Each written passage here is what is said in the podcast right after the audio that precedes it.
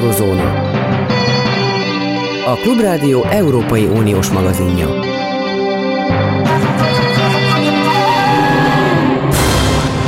Jó napot kívánok, itt Zentai Péter beszél.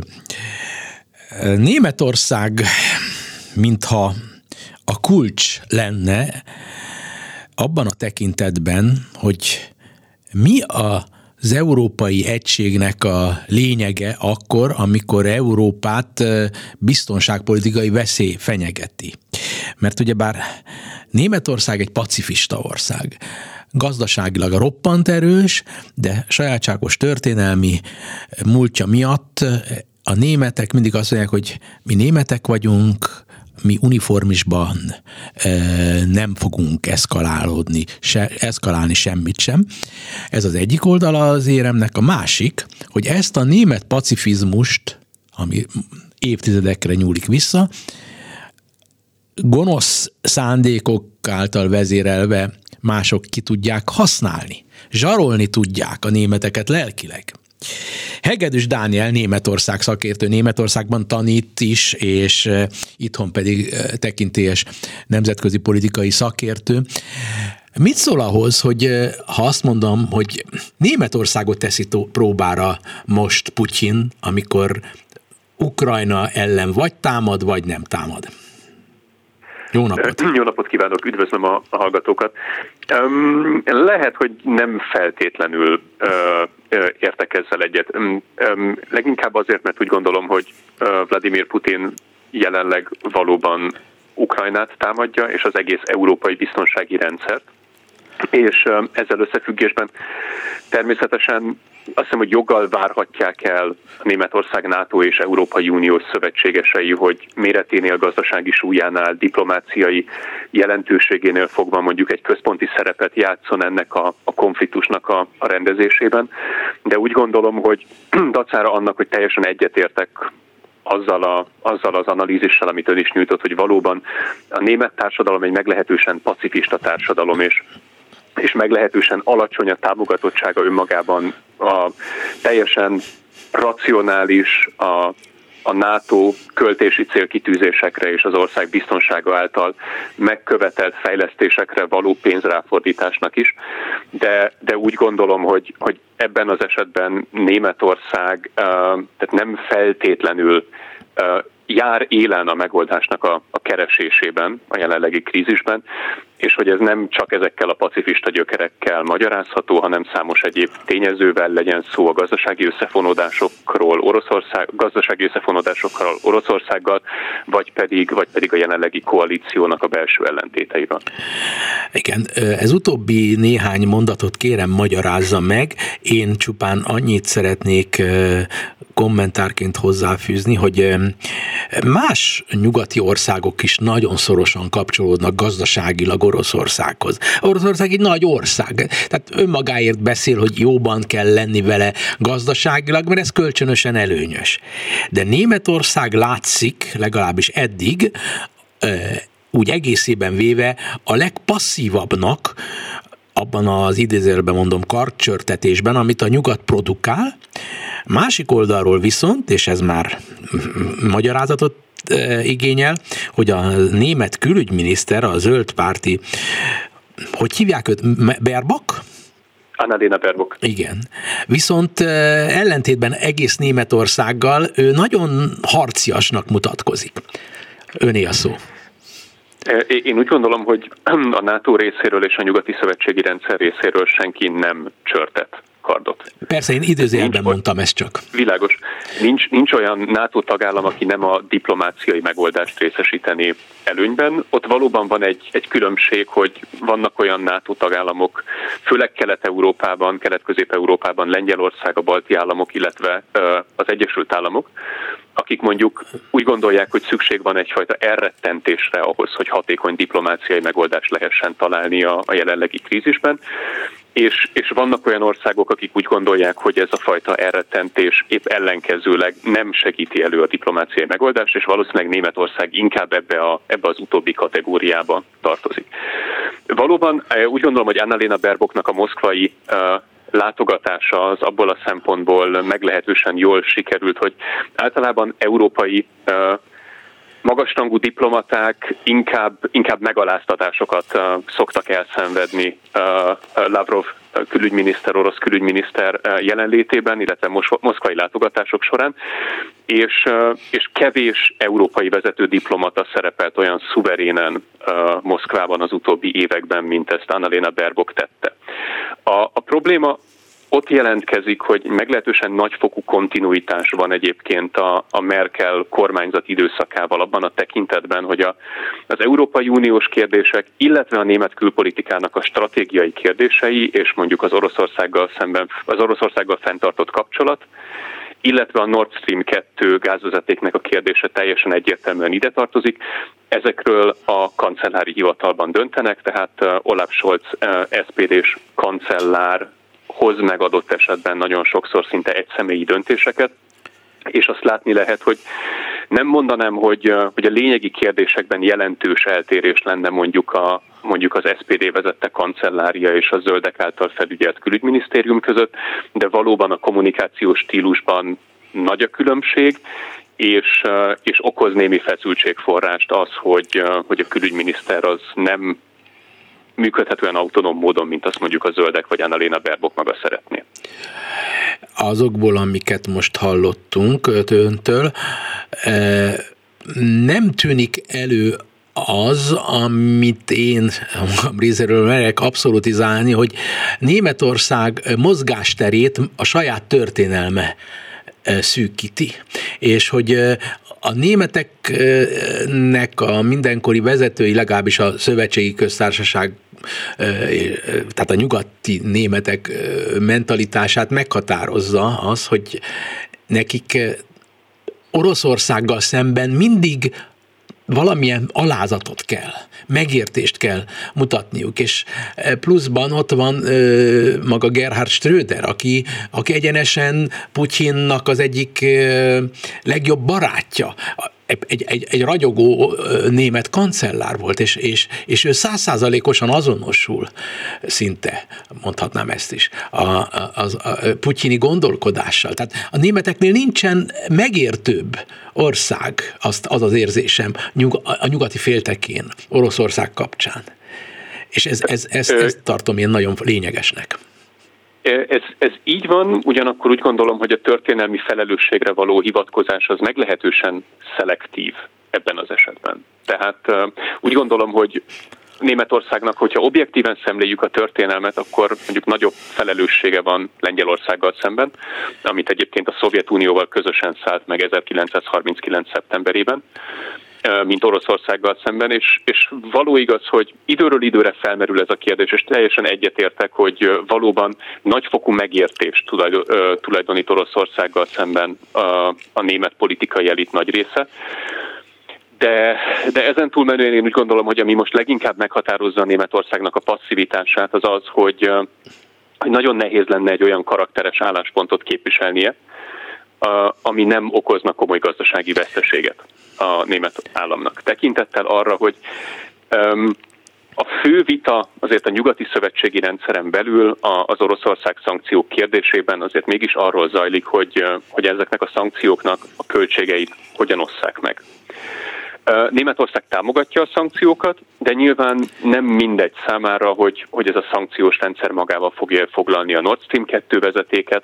Egyébként ez nem egy kirívó magatartás, hasonló mérlegelést láttunk egyébként az Egyesült Államok részéről is, amikor fölmerült, hogy ugye Oroszországot kizárják a SWIFT banki átutalási rendszerből, amit eleinte az amerikaiak sem támogattak, hiszen az meg egyéb más hatások mellett pont az amerikai gazdaság számára lett volna adott esetben kedvezőtlen. Tehát mindenki részéről látjuk ezt a helyezkedést, viszont a Nord Stream 2 azért tényleg a kulcskérdése az Oroszországgal szembeni szankciórendszernek, és a németek nem hiszem, hogy szeretnék ezt a veszteséget elkönyvelni, abban az esetben, amennyiben nem feltétlenül szükséges. Ezért, ezért nem provokálják sem Oroszországot, sem pedig nem próbálnak olyan vezető szerepet betölteni a jelenlegi diplomáciai rendezésben, ami egyébként fölvetni azt a kérdést, hogy akkor, vagy jobban hangsúlyozná azt a kérdést, nyilvánvalóan a napi renden van, hogy mi lesz a Nord Stream 2-nek a sorsa. És ezért fordul elő az, hogy olyan kellemetlen szituációk adódnak, mint például most hétfőn Washingtonban Joe Bidennek és Olaf Scholznak a találkozóján, ahol az amerikai elnök folyamatosan hangsúlyozta azt, hogy a Nord Stream 2-nek a szankciórezsim részének kell lennie, Olaf Scholz pedig kiejteni sem volt hajlandó a száján azt a szót, hogy, hogy északi áramlat 2. Igen. Ön tehát nyilván nem helytelenül, sőt én vagyok naív, aki ezt megkérdőjelezi, hogy így kell legyen, hogy érdekek alapján vizsgálja a világban lezajló folyamatokat, és ez így van rendjén, csak én mégis látok egy nagyon komoly értékrendbeli különbséget a zárt keleti társadalom és a nyitott nyugati társadalom között, hogy tudnék azért az egész nyugati rendszer és az egész szövetség, nyugati szövetség ilyennek van egy ilyen idealista alapja. Amikor megalakultak, akkor ők ők egy, egy szabad rendnek a, a, a hitében tették ezt. És, és az oroszok, kínaiak e, azon felindulva, hogy most a nyugat éppen egy ciklikus válságot, mély válságot él át, kihasználják a, a, a, a demokráciájából, a szabadságából eredő gyengeségeit. Szabályosan kizsákmányolják, és lelkileg zsarolják. És, és a háború az, amit valójában a nyugat mindenáron el akar kerülni. És mégis a nyugat, az orosz propagandában úgy van, hogy a nyugatiak azok, akik karcsörtetnek, és ők akarnak háborút. És ez felháborító valahol. És, és, és Németországnak nyilvánvaló az az hogy mindenáron el kell kerülnünk a háborút. Nem ez az igazi motivum? Szerintem mindannyiunknak az az alapvető érdeke, hogy elkerüljük ezt a háborút. Az, hogy, hogy autoriter hatalmak, Oroszország meg Kína ilyen úton próbálják mondjuk saját hasznunkra fordítani a demokráciáknak és a nyílt társadalmaknak a gyengeségét, ez szerintem nem felháborító, hanem ez a dolgok természetes és magától értetődő rendje a, a nemzetközi politikában. Én úgy gondolom, hogy valóban Németország esetében meghatározó a társadalomnak ez a pacifista alapállása. Másrészt úgy gondolom, hogy ez egy, ez egy nagyon kényelmes állapot a német politikai elit és a német társadalom számára ahhoz, és egy nagyon jó felhatalmazás, hogy egyébként ne kelljen szükséges mértékben szembenéznie azokkal a valódi kihívásokkal, amik mondjuk a 21. század elején érik az európai biztonsági rendszert, és hogy, és hogy ne kelljen az ország gazdasági súlyához és politikai súlyához mérten arányos áldozatokat vállalniuk ennek a biztonsági rendszernek a fenntartásában. És ez tulajdonképpen Németországot egyfajta potyautasává teszi teljesen egyértelműen az észak-atlanti együttműködés szervezetrendszerének, hiszen tulajdonképpen Németország sokkal inkább fogyasztja azt a fajta biztonságot, amit mondjuk a, a NATO előállít, semmint, semmint érdemben hozzájárul. És persze vannak olyan attitűdök, amik mentén ezt meg tudjuk magyarázni, hogy, hogy ez, ez miért van így, de ugyanakkor azt is állítom, hogy, hogy ez szerintem nem feltétlenül egy elfogadható és hosszú távon fenntartható szerep egyébként sem a német társadalom, sem pedig a német állam számára. Annál is kevésbé, mert viszont Németország közvetlen keleti szomszédai, azok rendkívül fontos gazdasági partnerei, és mindegyikük, Lengyelországot is beleértve, Csehországot, Szlovákiát, Romániát is beleértve, azért mégiscsak kötődnek gazdaságilag a, a, a nagy Oroszországhoz. De furcsa módon, nem tudom, hogy furcsa módon, egyáltalán biztos, hogy furcsa módon, Magyarország kivételével mindegyik ma egyértelműen letette a voksot a NATO erősítése mellett, és hát látjuk, hogy a, ők hívják be önként, és dalolva hívják be az amerikai katonákat.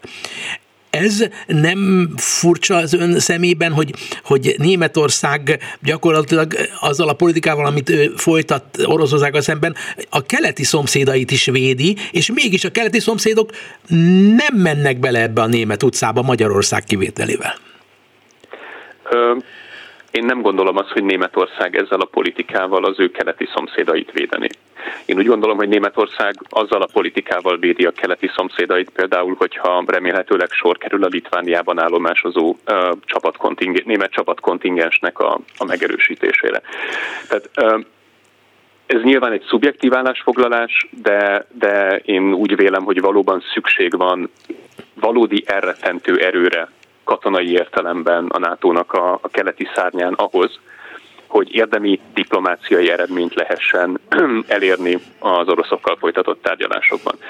És ebből a szempontból úgy gondolom, hogy bármifajta egyéb diplomáciai aktus, ami ami mondjuk fenntartja a párbeszédet, legyen szó például a, a Macron látogatástól Moszkvában, az egy valamire jó, nevezetesen arra, hogy, hogy időt nyerjenek a, az európai NATO partnerek, és időt nyerjen Ukrajna. Ugyanis ezen túlmenően nem hiszem, hogy, hogy Oroszország annélkül, hogy érdemi nyomással kellene szembenéznie, kész lenne arra, hogy egyébként egy, egy olyan kompromisszumos javaslatot elfogadjon, ami nem sérti egyébként alapvetően mondjuk, a, mondjuk az európai államoknak az érdekeit. Ö, mit gondol, utolsó kérdésem és rövid választ, ö, a helyzet jelenlegi állása alapján ön mekkora esélyt ad annak, hogy mégis beinduljon a háború? Én úgy gondolom, hogy felelőtlenség ilyen kérdésben találgatni. Az én véleményem az lenne, hogy ebben a konfliktusban nincs olyan fél, aki egyébként érdekelt lenne egy nyílt katonai konfliktusban. És ez vonatkozik egyébként Oroszországra is. Ez nem zárja ki azt, hogy, hogy rossz politikai vagy katonai kalkuláció, vagy, vagy egyszerűen véletlenek folytán ne legyen, vagy ne kerüljön sor effektíve fegyveres konfliktusra.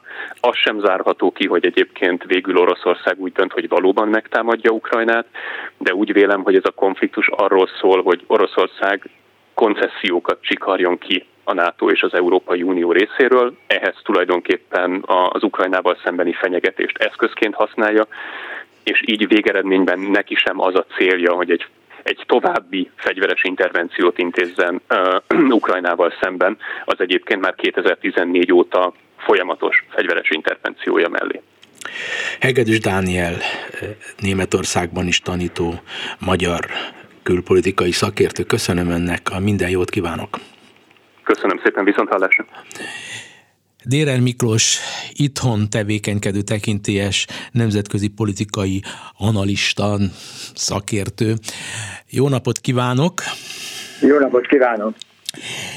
Ön globálisan eh, figyeli a fejleményeket, eh, amelyeknek most ugye a centrumában eh, egy rendkívüli történelmileg eh, kiemelkedően jelentős eh, csapatmozgás figyelhető meg. 130 ezer orosz katona az ukrán határon, egy részük bent van Belarusban, és minden adottság annak a lehetőségét kínálja, hogy akár neki menjenek Ukrajnának. Ön hogy látja, hogy egyrészt ugye az a kérdés, amit a Hegedűs Dánielnek intéztem, hogy, hogy ezzel a lehetőséggel most, hogy egy picit mintha vesztésre állna Putyin, azért, hogy ne veszítsen, ezért támadni fog, illetőleg, hogy ki az ő célpontja, az Egyesült Államok vagy Európa? Igazából, perspektívikusan, hosszú távon. Hát én talán máshogy közelíteném meg ezt az egész kérdést. Ugye én szerintem egyértelműen Ukrajna státusa az, ami a jelenlegi orosz politika középpontjában van. Ez a csapatmozgás az én megítélésem szerint nem egyfajta háborús fenyegetés, ez egyszerűen egy zsarolás, ez egy ultimátum átnyújtása, és feltehetően egyfajta kisebb életű katonai akcióra kerülhet esetleg sor, abban az esetben, hogy ha nem sikerül minimálisan egy olyan kompromisszumos megoldást elérni ebben az egész egyenletben, ami hát valamelyest eléri a, a putyini célokat, de egyúttal nem természetesen az egészet, a valamennyi követelését nem teljesítheti, de egyfajta arcvesztés nélkül tud ebből az egészből kikerülni.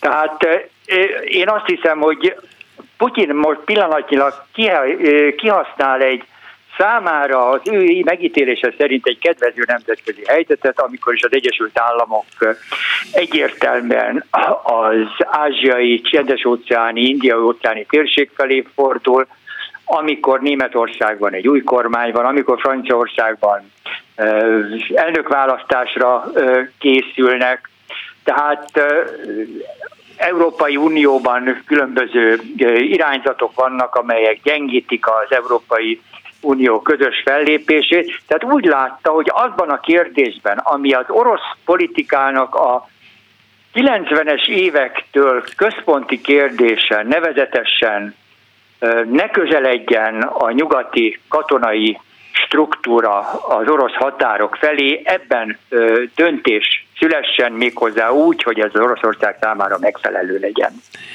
De... A, hagy mondjam el, hogy ugye Oroszország, tehát többféleképpen lehet ezt az egész NATO bővítés problémát megfogni.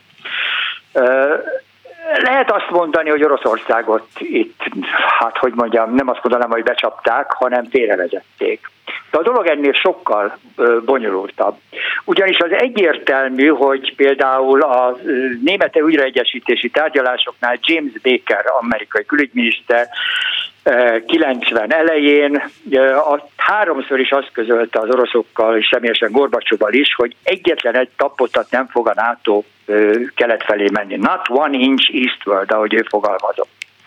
Genscher külügyminiszter egy beszédjében, a Tucingi németországi, bajorországi beszédében pedig azt mondta, hogy a a változások, amik most várhattak, nem fogják érinteni a szovjet biztonsági értekeket, nem lesz, nem lesz keleti terjeszkedés, és javasolta az NDK-t kivenni a NATO katonai struktúrájából, abban az esetben, hogyha hogyha bekövetkezik a német újraegyesítés, és a német újraegyesítés az Egyesült Németország a NATO tagja lesz. Gorbacsov egyébként ezzel a feltétellel ment bele a a német újraegyesítésben, hogy nem lesz semmifajta kiterjesztése kelet felé a, a NATO ö, ö, zónájának. Na most a probléma ott van, ugye, hogy ezt Ebben az időben tulajdonképpen csak a német egyesítésről volt szó. Szó sem volt arról, hogy a NATO valamilyen formában Németországon túlterjeszkedik. Ezért nem is foglalták szerződésbe ezeket a nyugati ígéreteket, csak memorandumokban található meg. 2017-ben egy nyugati konferenciánál az amerikai nemzetbiztonsági levéltár napvilágra hozta azokat az az megbeszéléseket, azoknak a megbeszéléseknek a jegyzőkönyveit, amelyek erről szóltak, és hát kivétel nélkül Genscher, Kohl, Baker, akkor Bush, Mitterrand, Thatcher, Major, tehát az angolok, a franciák, az amerikaiak, a németek mind azt ígérték, hogy figyelembe veszik a szovjet biztonsági érdekeket a, továbbiakban. De ezt végig csak Németországgal kapcsolatban vetették fel. Tehát nem egyszerűen az amerikaiak és senki az égvilágon ebben az időben nem gondolta azt, hogy a Szovjetunió pillanatok alatt összeomlik, hogy a, a szocialista országok átalakulnak és leválnak a, a Szovjetunióról, hogy egy egészen új politikai és biztonsági helyzet alakul ki Közép- és Kelet-Európában, amely megváltoztatja ezt az egész ígéreten alakuló helyzetet. Ezek az országok voltak azok, akik elsősorban a nyugati védelmi szövetségbe törekedtek, részint természetesen az orosz hát visszatérést, a szovjet visszatéréstől való félelmükben, részvét pedig mindenhová be akartak lépni, ami valami nyugati jellegű volt, tehát szabadulni akartak el részint a kelet-európaiságtól, részint pedig ettől a köztességtől. Na most a NATO csatlakozás egyébként kifejezetten az ő nyomásukra történt, az amerikaiak nagyon sokat húzódoztak, a nyugatiak szintén bizonytalanok voltak, hát én emlékszem abban az időben a 90-es években én a NATO-val kapcsolatban dolgoztam, és hát emlékszem egy, egy norvég tábornoknak a, a kétségbeesett könyörgésére, hogy ugyan már ne lépjünk bele, mert egészen máshova kerül a látós súlypontja, elkerül tőlünk szétfogjátok ezt az egész jól működő, begyakorolt szervezetet, robbantani, stb. stb. stb. Tehát voltak, voltak félelmek, hogy nem megfelelő országok biztonságpolitikai gondolkodásukban, katonailag, stb. stb. politikailag berendezkedésileg fognak a NATO-hoz csatlakozni. Dérer úr, most hadd mondjunk híreket, és utána folytatjuk. Kis türelmét kérem. Jó? Köszönöm. Eurozóna. A Klubrádió Európai Uniós magazinja.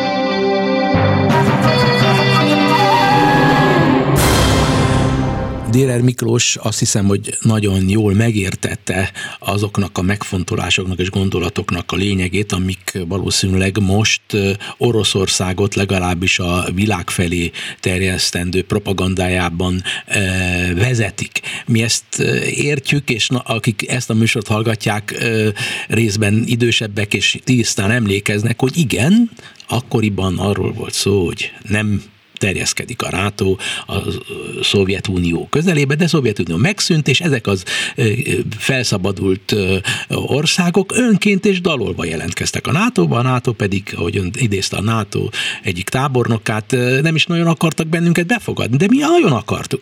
Itt vagyunk 2022-ben. Senkinek nincs támadó szándéka Oroszországgal szemben. Oroszország volt az, amelyik megtámadta Ukrajnát, így vagy úgy, megkérdőjelezi Ukrajna létének, ő független Ukrajna létének a jogosultságát, egy agresszív, zsaroló politikát látszik folytatni.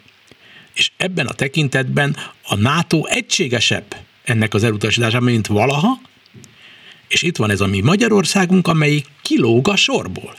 Ezt ön hogy látja? És hogy látják ezt az amerikaiak vajon? Magyarország kétségtelenül kilóg a sorból. Méghozzá én azt hiszem, hogy leginkább a kommunikációjával. Ugyanis a napokban ugye a külügyminiszter és a honvédelmi miniszter is bejelentette, hogy Magyarország nem fogad NATO csapatokat ebben a veszélyes helyzetben, magyar honvédség untig elég a biztonsági helyzetünk stabilitásának a biztosításában. Ebben van egyfajta ilyen kivagyiság és természetesen be, befelé belpolitikai szempontokat érvényesítő beszéd. Ugyanis például azt is lehetett volna mondani, hogy Magyarország nem határos Oroszországgal, szemben teszem azt és nincsenek olyan közvetlen tapasztalatai, bár ez azért nem egészen így van, hiszen Oroszországgal kapcsolatban nagyon súlyos tapasztalataink vannak, mint például Romániának, amelyik ugye a Fekete-tengeren keresztül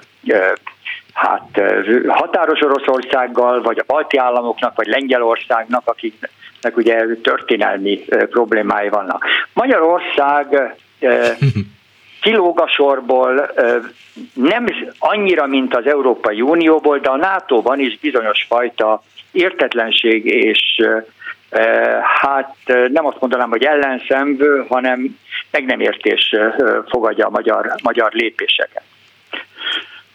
Ami pedig az Oroszországot illeti, hagyd térjek egy kicsit vissza arra, hogy Ugye a történelem borzasztóan meghatároz egy, meghatároz egy országnak a saját helyzetéről, a biztonsági helyzetéről, az egész világszemléletileg, világpolitikai szemléletéről való álláspontját.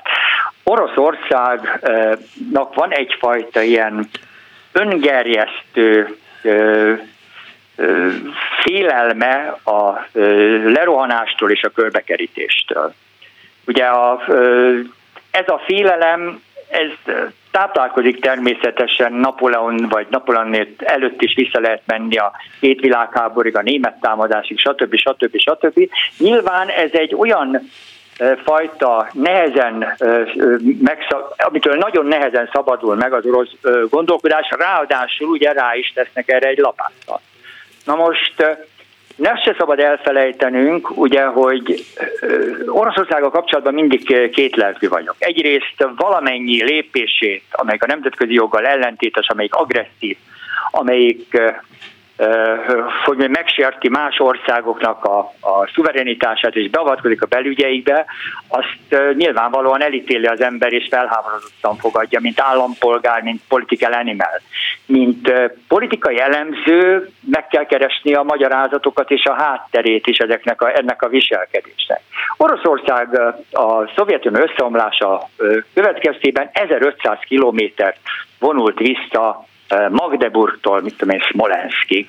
Na most ez azért egy, egy, egy hatalmas változás az orosz geopolitikai helyzetben, az Oroszország saját geopolitikai helyzetében. Ezt nagyon nehéz feldolgozni. Ezt abban a pillanatban jól, viszonylag jól feldolgozták, emlékszünk talán Kozírjev külügyminiszterre, akinél ugye demokratább és nyugatbarátabb orosz politikus nem nagyon volt, de ő is már 92-ben közölte, hogy ha bár megpróbálják a NATO-t bővíteni, ennek nagyon fontos, nagyon súlyos következményei lehet. Tehát az orosz tudatban milyen bent van egyfajta ilyen ilyen körbekerítettség, amit aztán erősített a, a színes forradalmak hatása, erősített az, hogy mindenki egyfajta nyugati, legalábbis a nyugati propaganda és a nyugati politikusok egy része nyugati típusú demokráciát akar Oroszországba létrehozni, amire pillanatnyilag, vagy nem tudom, lehet, hogy hosszabb távon is az ország nem alkalmas. Nincs, a gondolkodás módja nem áll rá erre. Európai ország, de nem nyugati típusú európai ország. Tehát ezek a megfontolások párosulva Putyin személyes ambícióival, Putyin belpolitikai nehézségeivel, párosulva azzal, hogy alkalmat látott arra, hogy ebben a NATO illetve Ukrajna NATO tagsága kérdésében tiszta vizet öntsön a pohárba, és megpróbálja zsarolni egy ultimátummal a nato és az Egyesült Államokat és Európát egyúttal megosztani is, ez magyarázza ezt a jelenlegi helyzetet. Amit én egy háborús veszélynek tekintek, de nem annak, amelyikben esetleg egy háború is kitörhet. Meggyőződésem, hogy itt senki nem akar háborút, és mindenki szeretne egyfajta kompromisszumot kötni. A kompromisszum lényege pedig, hát mi lehetne? Lehetne, néhány dologgal nekünk is tisztába kell lennünk. Az elképzelhetetlen én szerintem, hogy a Krím visszakerüljön Ukrajnához. Tehát valamilyen szinten Ukrajnának és ezután persze nekünk is el kell fogadnunk ezt a tényt. De cserébe egy csomó mindent lehetne nekünk is kérnünk. Például azoknak a befagyott konfliktusoknak a rendezését, ahol például orosz csapatok talál, tartózkodnak a, a, a Kaukázusban vagy Moldáviában. Vagy e, például elfogadni azt, hogy a NATO, a NATO nem mondhatja azt, hogy meg, hogy fölmondja egyszer és mindenkorra a nyitott kapuk elvét. A NATO nem, egyszerűen ez, ez a lényege.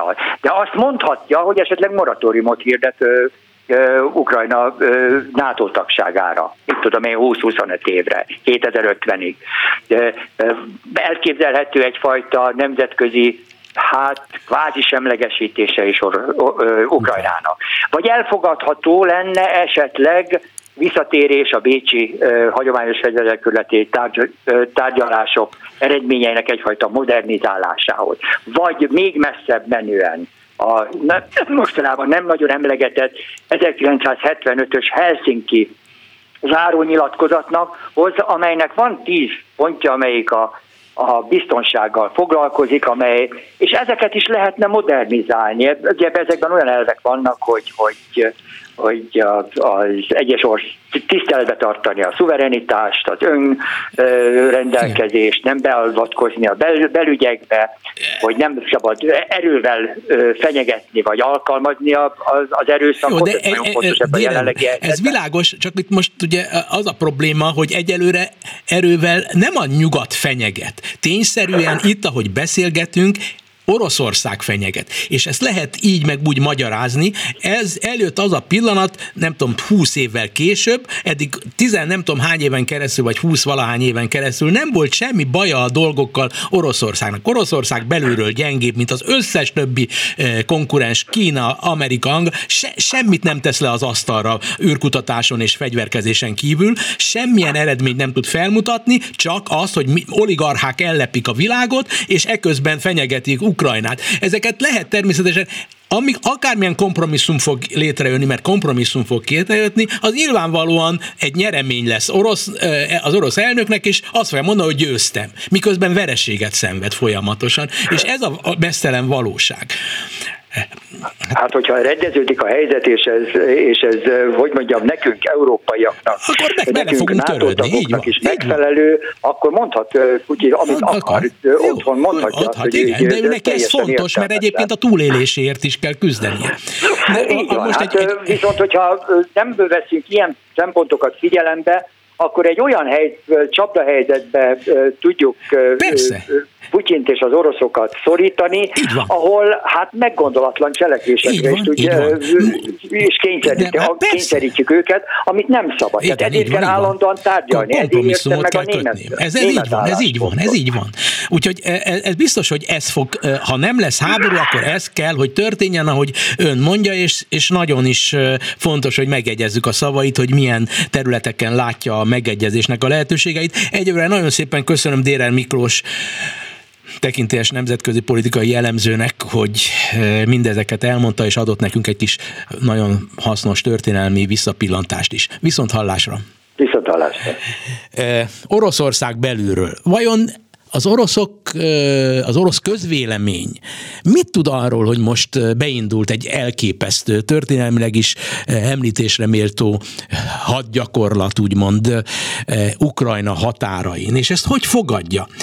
Oroszország belülről is jó ismerője Anton Bendarzsevski gyakran szerepel az én műsoromban is. Köszöntöm ismét, jó napot! Üdvözlöm, jó napot, üdvözlöm a Szóval hallgatókat. milyen most ezekben a napokban, ezekben az órákban az a hangulat, amit le tud ön mérni, akárhol tartózkodik is a világban?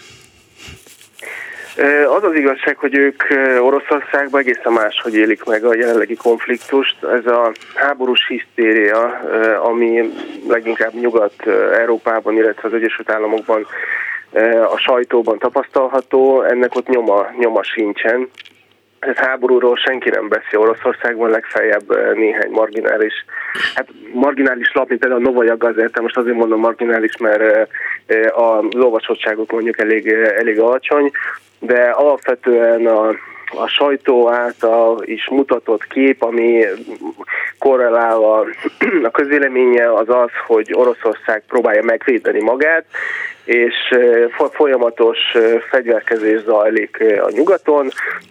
Többek között a NATO felfegyverzi Orosz, Ukrajnát, és emiatt van szükség arra, hogy markánsan, hogy Oroszország markánsan kiálljon a saját értékei mentén, és ezt teszi Vladimir Putyin, aki kiáll az orosz érdekek mellett, és megpróbálja visszafogni úgymond a, a nyugatot Ukrajna felfegyverkezéséről.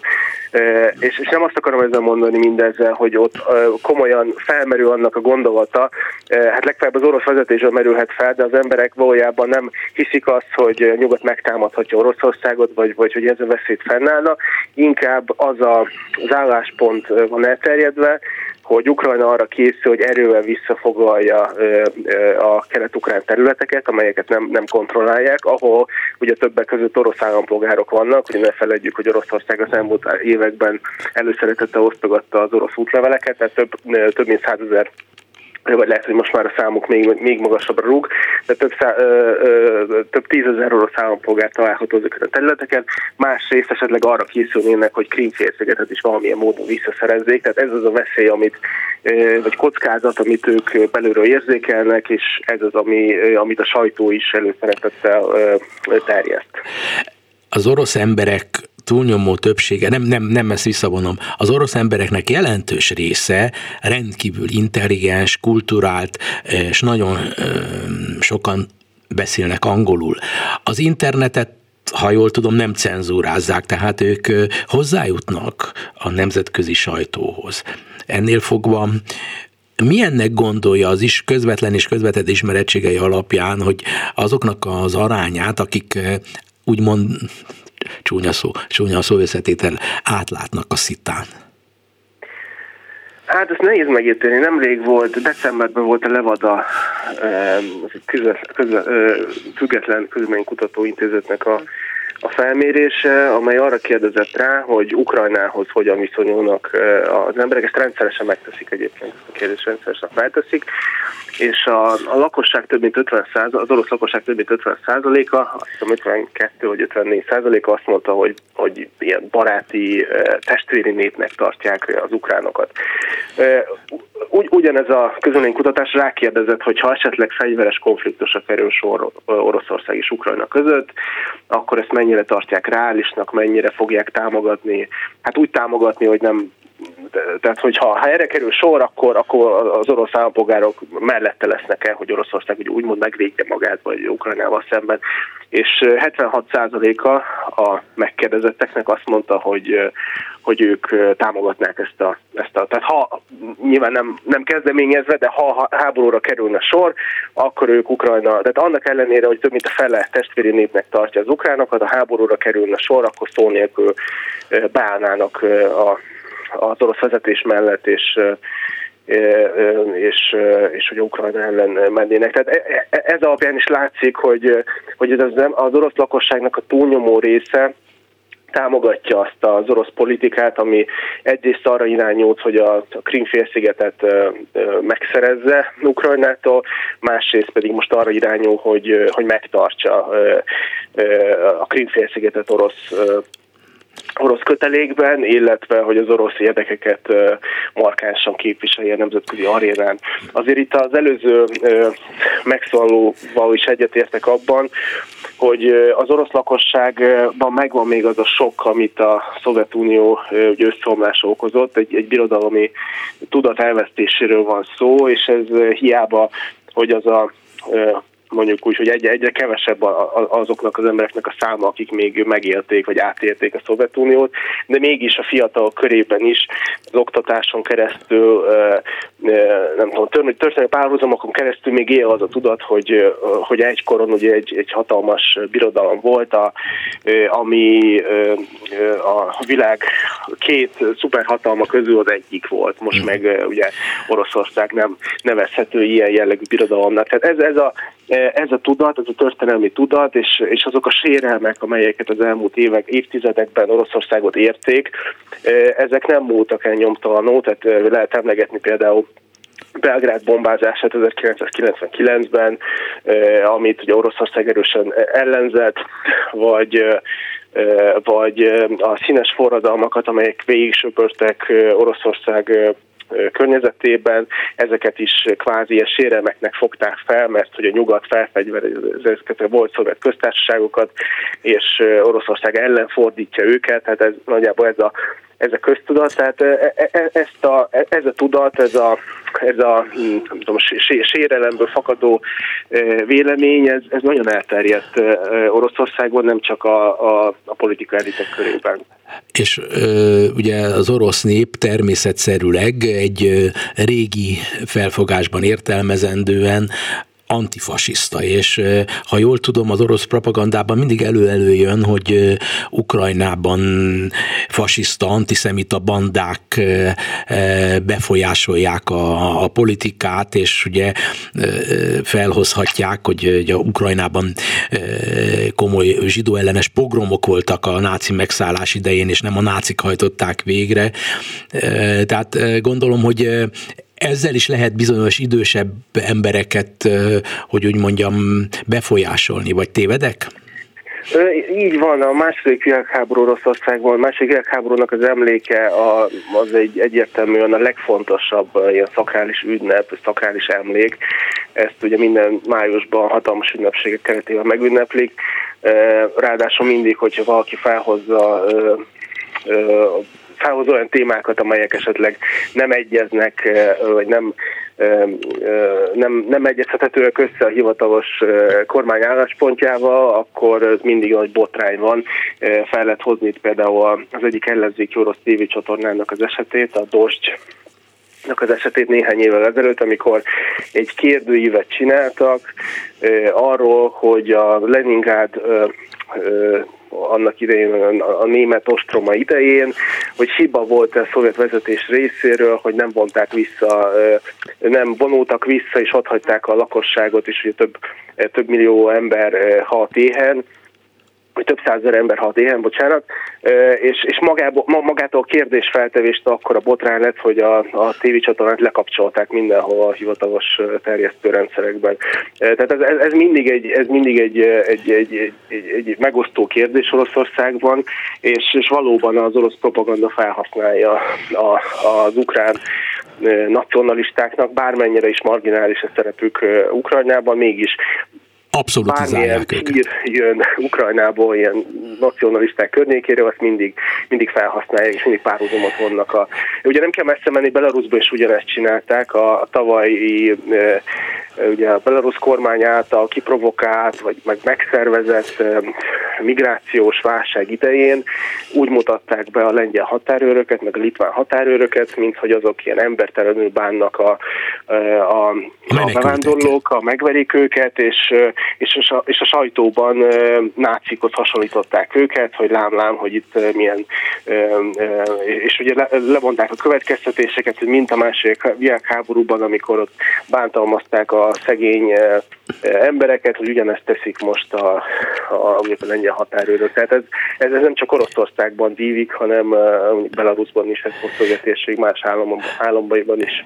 És az, az nem kerül középpontban, gondolom, a középpontban a, a helyi propagandában, hogy ugyanakkor Oroszország így vagy úgy, de mindig támogatja szisztematikusan a nyugat-európai szélső jobboldali pártokat.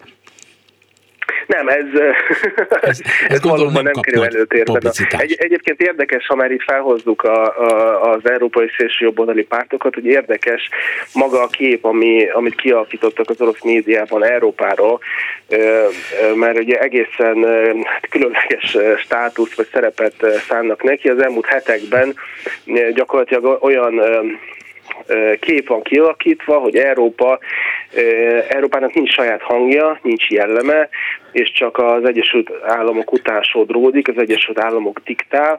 Tehát kvázi, hát ezt mondhatjuk így is, hogy valamennyire pozitív, mert nem, nem a, olyan szempontból, hogy nem, európai, nem Európára, nem az európai vezetőkre hárítják a, úgymond ezt a Igen konfliktusnak a, felelősségét, hanem az egy, egy teljes egészében az Egyesült Államokra, hogy Egyesült Államok a felbújtó, Egyesült Államok fegyverzi fel e, Ukrajnát, és Európa csak asszisztál hozzá, mert nem, mert nem tud mit tenni, nem tud ellenállni az Egyesült Államoknak, és e, több mondjuk műsorban, több cikkben és e, e, szisztematikusan elmondják azt az álláspontot, hogy Európában már nincsenek ismert, markáns, e, jellegzetes vezetők, mint annak idején a Thatcher vagy Helmut Kohl, ugye Merkel is már levonult a, a színpadról, és nincs senki, aki képes, képviselni Európa érdekeit, és azok a szankciók, amiket például Oroszországgal szemben felhozták, hogyha bármilyen katonai konfliktusra kerül sor, akkor ezeket el fogják fogadni.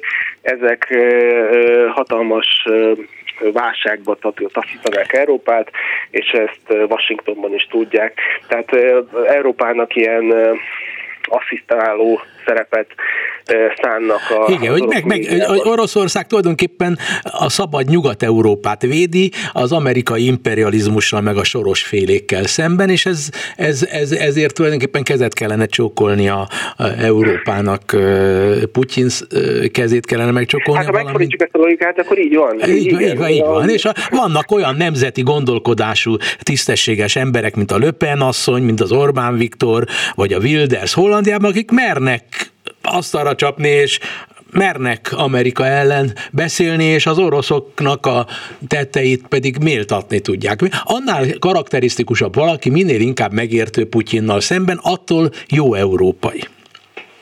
Az az igazság, hogy itt a Macronnak a, a zeheti vizitjét is előszeretete felhasználták az orosz médiában. Azóta is ugye eltelt a, a vizitóta több nap, és mégis minden nap gyakorlatilag írnak róla, mert hogy Macron úgy tűnik, hogy kicsit visszavett a ebből határozott nyugati kiállásból, és egyébként ez a hazai, mármint a magyar sajtóban nem, nem annyira jött le, de több olyan kijelentést tett, ami hát hát nem is az, hogy megkérdezhető, de, de mondjuk nagyon más, mint, mint, mint amit korábban hallottunk. Tehát ő például azt mondta, e, egyrészt, amit ugye az orosz médiában felhoznak, hogy azt mondta, hogy igen, hogy tudja, hogy Oroszországot nagyon sok trauma ért az elmúlt évtizedekben, és Európának mindent meg kell tennie, hogy ezeket a sérelmeket valahogy meg feloldja, és egy új biztonsági rendszert hozzon létre Európában. A másik, amit az Ukrajna sérelmez Macron vizitjével kapcsolatban, hogy a felelősségnek egy részét úgy tűnt, hogy Ukrajnára hárította át, és többször is elmondta, hogy a Minszki egyezmények azok az a az a pont, ami mellett haladni kell, és Ukrajnát is úgymond, hát nem így fejezte ki magát, de a lényege az volt, hogy rá kell kényszeríteni, hogy a Minszki egyezményeket betartsák és, és végrehajtsák, miközben Ukrajna már több év, éve mondja, hogy a Minszki egyezmények végrehajthatatlanok abban a formában, hogy azokat meg kell változtatni. Úgyhogy, úgyhogy például Macronnak a, a vizitjét is, is felhasználták, és, és, és előszeretettel beszélnek róla. Beleillet abba a hivatalos retorikába, ami, ami Oroszországban tapasztalható. Kevés időnk van. Hogy foglalkozott az orosz sajtó Orbán Viktor moszkvai látogatásával tömören? Hát, hogyha túl sokan ezzel nem foglalkoztak vele, amennyi hír jött a vizitről, hogy a hivatalos, a Ria Novostin írtak róla, ott leginkább az energetikai aspektusra helyezték a hangsúlyt, hogy hogy itt az energiaválság alatt Magyarországnak sikerült jó tehát a, a jó kapcsolatokból kiindulva sikerült jó feltételeket szereznie a, a, a, a gázárakra. A másik aspektus pedig az volt, hogy a, úgymond a magyar modell, vagy a magyar-orosz modell, hogy Magyarország miközben a, a nyugati struktúráknak a a tagja, a NATO-nak a tagja, az Európai Uniónak a tagja, mégis jó viszonyt ápol Oroszországgal, és hogy ezt, ezt a modellt kellene követni más európai államoknak is, és akkor ugye egy, egy békés, pragmatikus kapcsolat lehet Európában, Európa és Oroszország között. Tehát nagyjából ezt a két aspektust emelték ki. Nagyon érdekes, illetve nem érdekes, meg meglepőnek nem nevezhető, viszont fontos, hogy Mindezt elmondta nekünk Anton Benderzsevski, Oroszország szakértő. Minden jót kívánok önnek, és a hallgatóknak is. Bíró Kristóf, Balok Kármen és Bencsik Gyula nevében elköszön a műsorvezető Zentai Péter a viszonthallásra. Önök a Klubrádió Európai Uniós magazinját hallották.